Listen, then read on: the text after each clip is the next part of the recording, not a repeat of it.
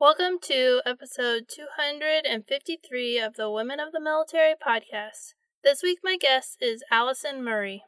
Allison spent most of the COVID-19 pandemic deployed on a ship. She discussed the challenges of serving overseas during the COVID-19 pandemic on her two deployments while serving as a surface warfare officer in the Navy. Allison decided to join the military after doing an 8th grade research project about women during World War II. The report was inspired by her grandmother, an Army nurse during World War II, and the information she learned led her to join the Navy and attend Annapolis.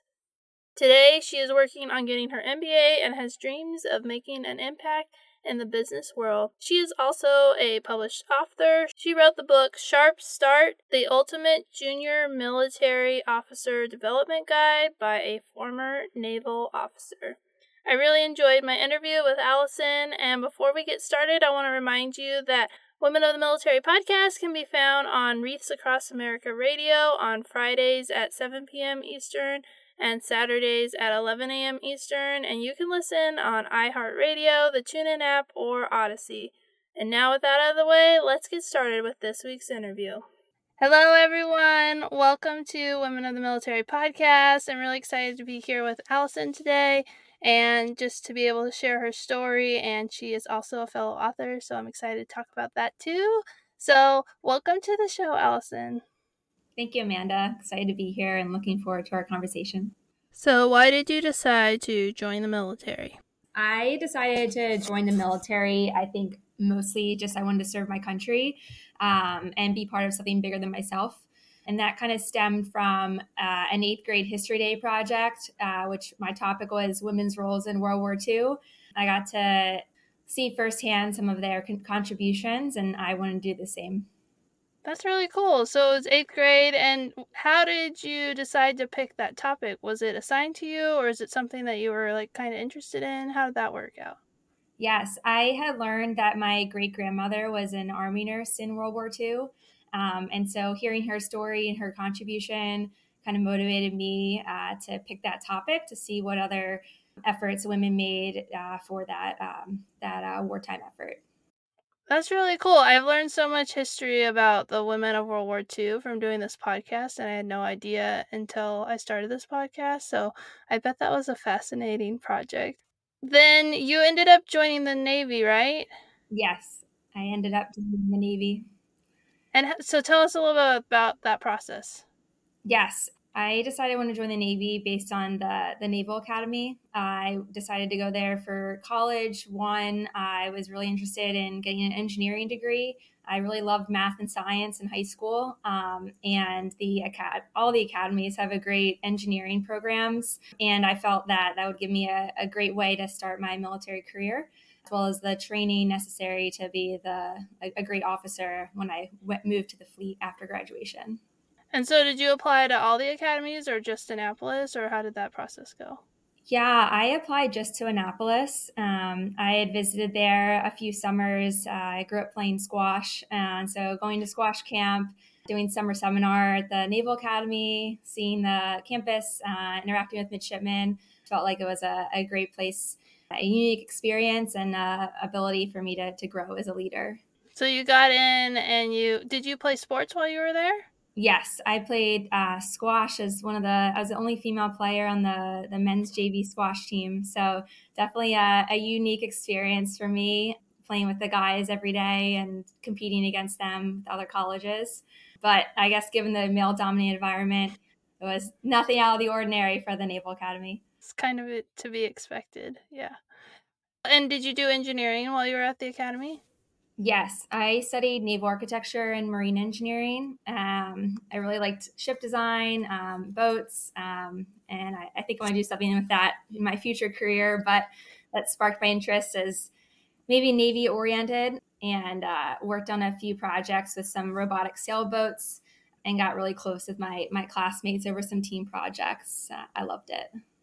That's awesome. Is there anything from your time at the academy that you want to highlight or share before we move on to your career? I really just enjoyed getting to know my classmates at the Naval Academy. I think the unique experience built those bonds. I was part of the 13th Company.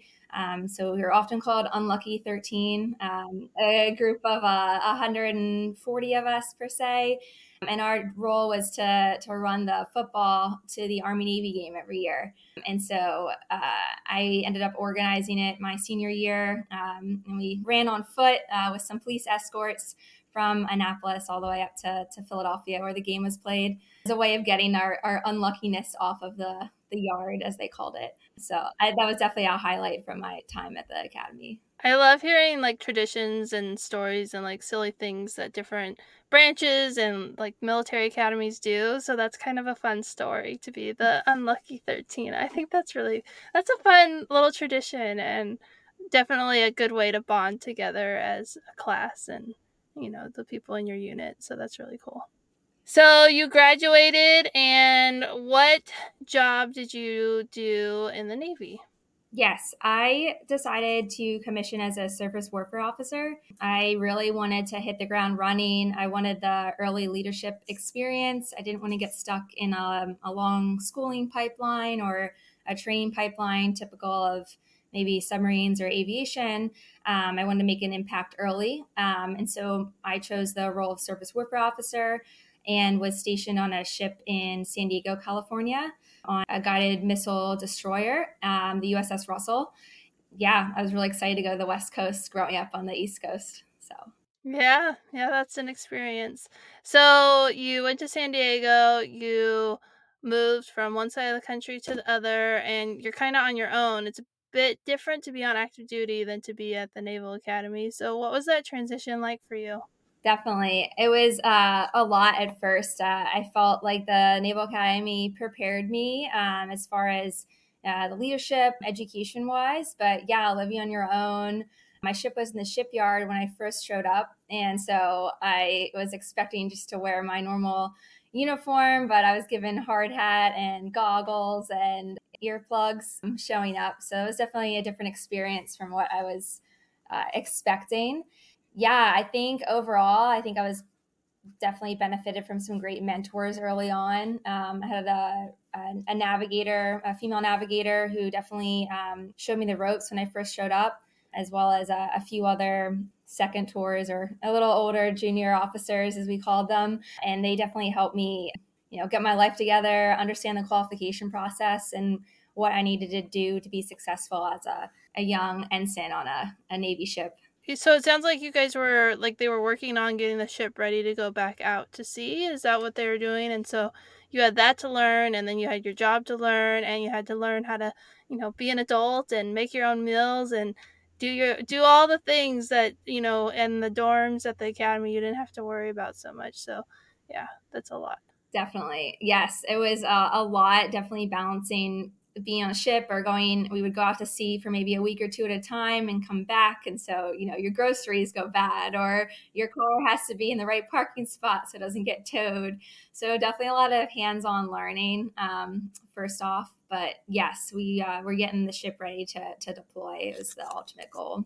Yeah, I mean, that adds like a whole other level of dynamics because that's not something people usually think about. Like my husband travels a lot, so when I go grocery shopping I have to think like how much food is he gonna eat for his lunches, because the same thing, like the stuff doesn't last the whole time if he's gonna be gone. And so I've been doing grocery shopping for years, and so it's just kind of like part of my natural thing that I have to do.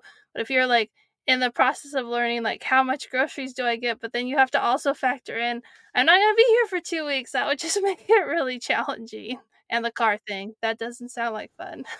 No, thankfully I only got it towed once, so I learned my lesson for sure. You were like, it only takes one time, and then you're like, wait, I gotta park in the right spot because I don't want to deal with that again. Yes. So how long were you guys getting everything ready and doing these like little short stints out in the water before you headed out on deployment?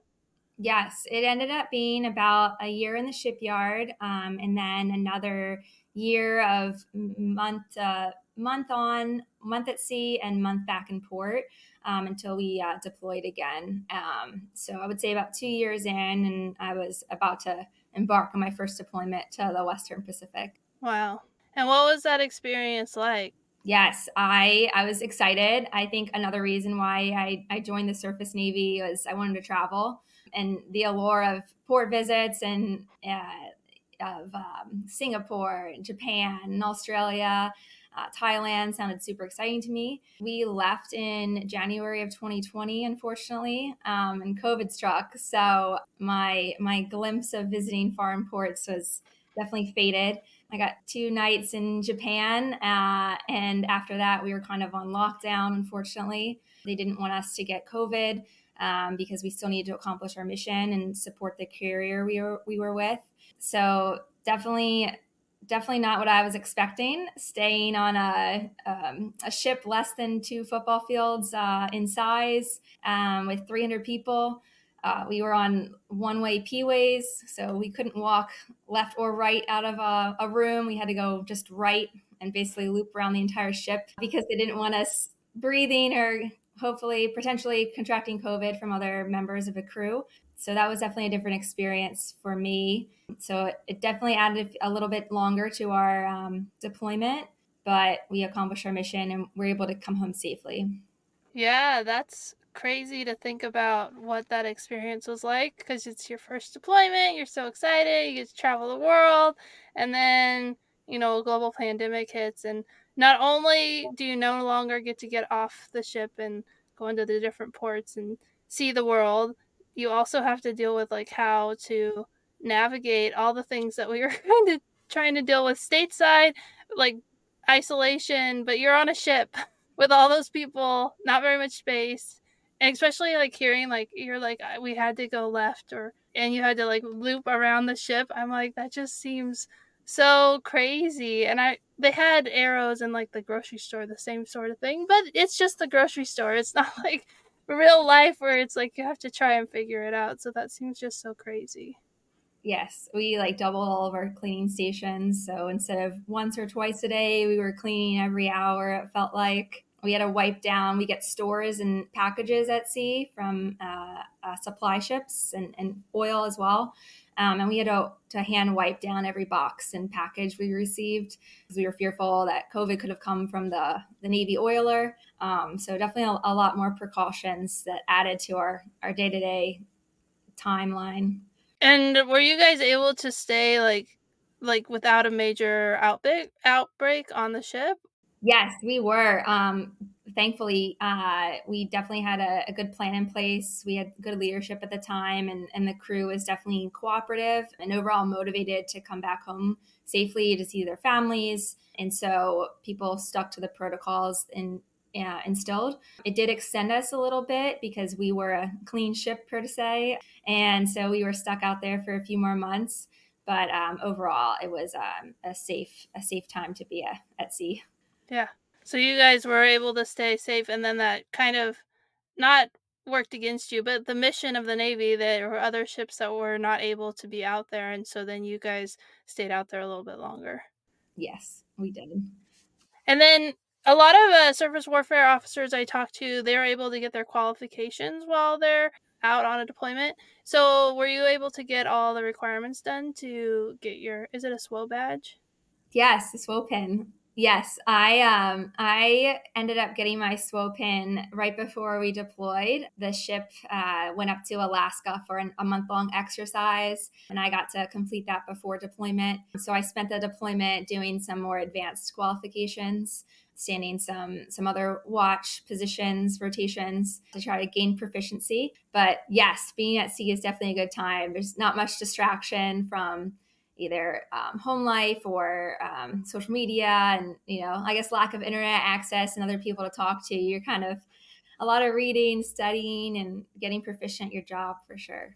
Yeah. So I know that deployments for people who are like when I was in Afghanistan in 2010, we got Wi-Fi, which was like a big deal. And we had like morale tents, but it sounds like the Navy still has like challenges because you're out at sea. So what is the communication like to talk to people back home? Is it like letters and mail drop, or how do you guys communicate with your families?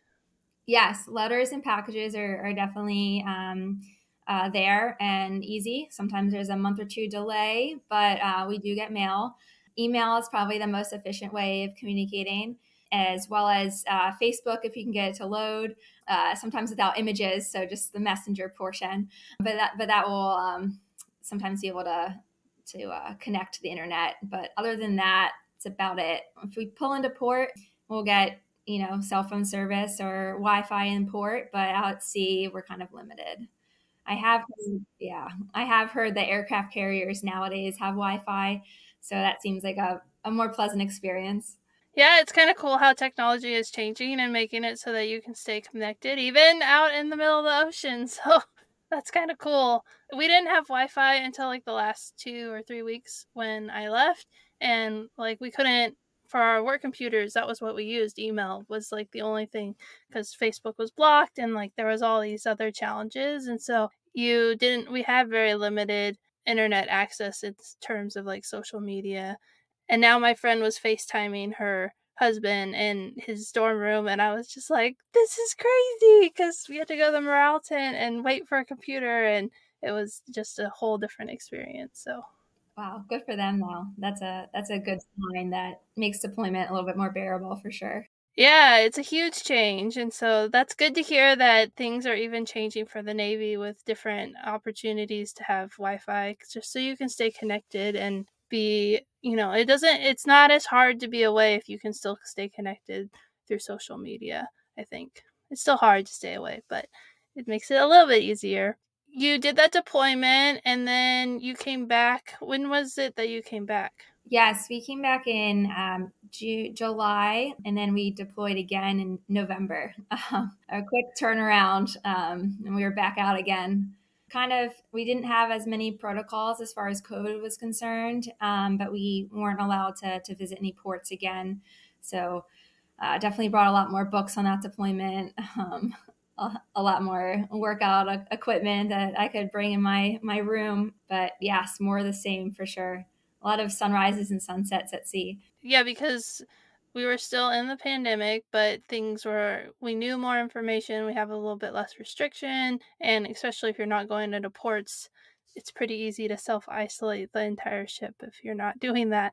So I brought more books and more workout stuff, because you're like, I know what it's like to be at sea and not to go to port. So I'm going to bring all this extra stuff so that I'm not bored out of my mind. And you already had your like advanced qualification and all those things so you're like, that's not going to keep me busy. I need to find another way to stay busy. Yes, definitely. I tried to mentor as many other JOs as possible to help them with their qualifications and getting their SWO pins. And then we ended up getting a COVID vaccine at the very end of our second deployment. So as we were transiting back east, we were able to get the vaccine and pull into port and see our families right away, which is really nice. That is really nice. Instead of having to do like quarantine, is that what you would have had? Yes. Wow. Yeah. That's like an added... Like you're home, but you're not home. That would be so hard. See, there's like so many challenges I don't think that the general public knows about when it comes to like deployments, and especially during the pandemic, because it was such a short window. So it only affected, a handful of people who were deployed, but, it affected you guys in so many different ways that it's really fascinating. I'm sure there will be books in the future about what your guys' experience was like, because that's just... so many challenges and so unique. Definitely. Yes, it was very challenging getting, if our equipment broke, parts, our technical representatives at sea to assist us fixing our equipment because they couldn't travel. It was really difficult to call them on the phone. And then, yes, if we did pull in and we had something broken, it was very challenging to keep everybody safe from COVID when equipment needed to be fixed to complete the mission. That so many challenges. That's so crazy. So how long was this deployment? You said it started in November? Yes, November, and we came back in June again. You were out at sea for a long time. You're like home for a few months, and then they're like, and you're going back out there. You're like, oh, okay. Yes, it was definitely a strain on the crew and the ship overall, but I guess looking back, it was nice to get it out of the way back to back, because the ship went back to the shipyard after to get more equipment upgrades. So I saw the whole life cycle of the ship Yeah. Yeah, the ship was like, I need a break. And everyone else on the ship was like, we need a break. So it worked out really well. So did you stay there very long after? Did you move? Did you get out of the military? What happened next in your career? Yes, I stayed with the ship in the shipyard for another year. I oversaw a bunch of missile system and air search radar upgrades. And then, decided to separate from the military to pursue some civilian career goals. And I left the military in August of 2022, so a little over a year ago. And my main, motivation was more autonomy over my career path, more say in the jobs I wanted to do. And then I think I want to be a leader in the business world. And so I think that was really the driving factor of why I wanted to separate. That makes sense. You had different goals and different passions, and the military doesn't always let you do what you want to do. They're like, no, you're over here. And especially if you're in like a high demand career field, like a surface warfare officer, like it's hard to do different things because it's the needs of the Navy, unlike the needs of the human being. Definitely. Yes. By August, the pandemic was pretty much over and the world was fairly back to normal. So what was the transition out of the military like? Were you able to find a job quickly? What was that whole experience like? Yes, the transition is kind of like a black box, I would definitely say. I definitely a lot of planning on my part. I think I'm very organized. And so trying to get as much information as I could prior to taking those actions was my going in mindset. It's challenging. I wonder if you felt the same, like who do you turn to? You don't know who to ask. Cause everyone who had gotten out, they're gone. And if you're not close with them, it's hard to ask them those questions of what they would have done better or how they would have made the process smoother. But I think no matter how much planning I did for the transition, it was kind of a sprint at the last minute paperwork or travel plans and physically moving, definitely happened all pretty last minute. I ended up leaving the Navy and then immediately attending graduate school. So right now I'm studying towards my MBA at the Wharton School in Philadelphia at the University of Pennsylvania. So I kind of thought my thought process was going to school would kind of bridge my gap and help me pivot more towards a civilian career rather than go straight from the military into a civilian job. So yeah, halfway through my education right now, and it's going well so far. And were you able to utilize the GI Bill? Because I don't know okay. I was like, there used to be like rules on like who got the GI Bill and all the different things. So you were able to use your GI Bill. Yes, that's been helpful. Yeah, that makes the transition even a little bit smoother because you have a little bit of money and your schooling's paid for. And so it's not, like an abrupt end to like, everything. And you don't have to take as many student loans because you have that support. And so that's really good. Or maybe you don't have to take any, depending on how well you're able to use the GI Bill. And so that's really cool. So you got out in August and then school started like right away. There was kind of no time off. No, if I were to do it all over again, I definitely would have given myself a month or two of a break in order to finish that move and, get my mind in the right spot to start school on time. But Penn has a lot of veterans that attend school. And so I found it's a great community of people that have that shared experience. And I think Philadelphia overall is a large city. And so there's definitely a lot of veterans communities in the area. And I've definitely found that important with the overall transition. Yeah. Have you gotten involved in Student Veterans of America? I know that they're on college campuses, a lot of places, and I've heard good things about them. No, I haven't, but I'm going to look into that.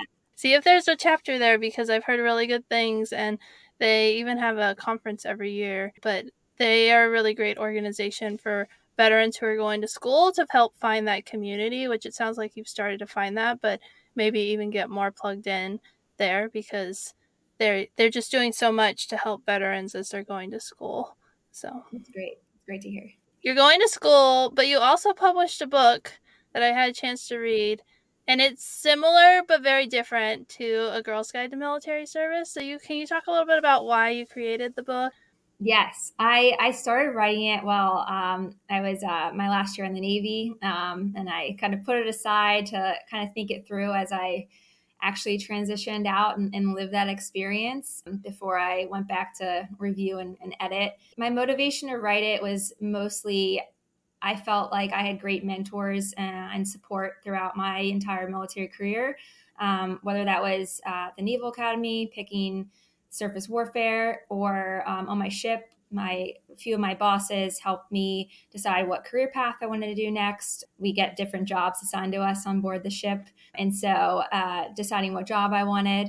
And I think I was definitely very fortunate to have people like that throughout my career. And I realized that some of my peers maybe didn't have that, or might have been on type of a maybe autopilot of letting the military kind of dictate their next career move or their life choices. And I didn't want that for them. I wanted them to kind of be empowered to make their own career decisions, accomplish their goals. I mean, their goals could be aligned with the military 100%. And I just wanted to provide my experience and my advice to them as they try to start their career, determine what they want to get out of their career, either pivot to a different branch or a different billet. And then if they decide to transition out or retire, you know, how do they actually make that transition, and what do they need to know prior to physically separating? Yeah, I thought it was a really concise, easy way to have like all the bullet, you know, checkpoints of what you need to know for each thing. And so I thought it was a really good organized thing. And especially for like people who are like, even if you've like already joined the military, but you're like trying to figure out how to figure out where things are and what things you need to think about for the future. I feel like it did a really good job making it so that you could start thinking about it if you were already in and you were like, just, you know, on autopilot, like you said. You know, they're like, oh, these are things I can take control of. These are things I need to start thinking about for the future. And so I thought it was really great. Can you say the name of the book? It's called Sharp Start. And the subtitle is The Ultimate Junior Military Officer Development Guide. And yeah, to the point of the bullets, I think it's definitely useful to have conversations with friends, whether that be in your, we called it a wardroom, kind of where we ate lunch or meals, and did briefs, or your unit's hangout area, as a way to kind of spark that and start talking about, you know, mentorship or networking and career choices. And, you know, the more you talk to people about that stuff, the more you learn about areas they've researched or that you've researched, to try to spread the knowledge as much as possible.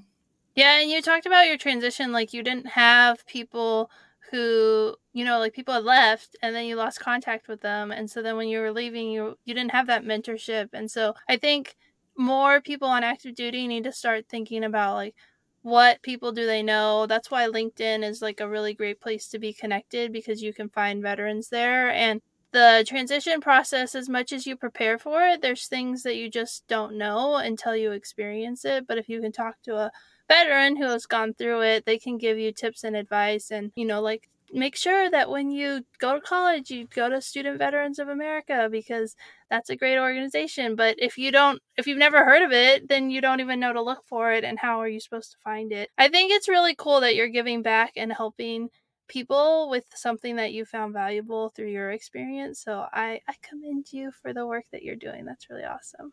Thank you. Yes, I really enjoyed writing it.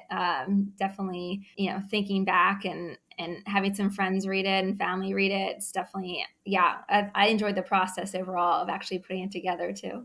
Yeah, it's kind of like a healing process to write, you know, your story and to look back at your career. And so that makes sense. That resonates with me. So are there anything from your career or from your transition that we didn't get a chance to talk about that you want to highlight? Yeah, I think just overall, you know, it's kind of your path to people who are listening, and just try to ask those questions and have conversations with as many people as possible. As I think at the time, I didn't know how grad school would fit into my future, and through talking to some people who did that in the past, definitely helped me stay focused and gave me that opportunity. So yeah, definitely use people at your commands or outside of your commands, or if you're thinking about joining the military, you know, talking to active duty and veterans and try to get that whole perspective for sure. Yeah. And you kind of jumped ahead and answered a little bit of my advice question, but do you have any last minute or last advice for someone who's considering joining the military? Yes. I think that the best advice I could give is probably to remember your why. I think you wrote about it in your book, Amanda. Definitely resonated with me. I think having that why definitely helped me throughout the Naval Academy or on deployment or away from family and friends. And so just remembering that why is really what's going to get you through those hard times. And so if you can really solidify that before you join, I think you'll have great success. Yeah, and you even touched on your why when you were talking about why you left the military, because you were thinking about like what you wanted for your future, and your why from when you were, 17, 18, joining the Naval Academy to, 8, 10 years later had changed. And so it was like the why that gets you into the military or helps sustain you through can change over time. And so that why is really important, but it also can change as you grow up, as you start a family, all the different things that happen in your life can change. And so you're still using that guiding principle of why do I want to do this? And how do I get to where I want to be? And figuring out that. So I love hearing how that resonates through your whole story, even as you transition and go and do amazing things after the military. So that's really awesome. So thank you so much for your time. I'm really glad we got to talk. And if you know someone who is joining the military or attending a military academy or in ROTC, make sure they go out and get Sharp Start. Your book is great, and they could get Girl's Guide too, but yeah, I think the two books companion really well together. And so I'm really excited that we got to meet and that we got to connect. So thank you so much. Thank you, Amanda.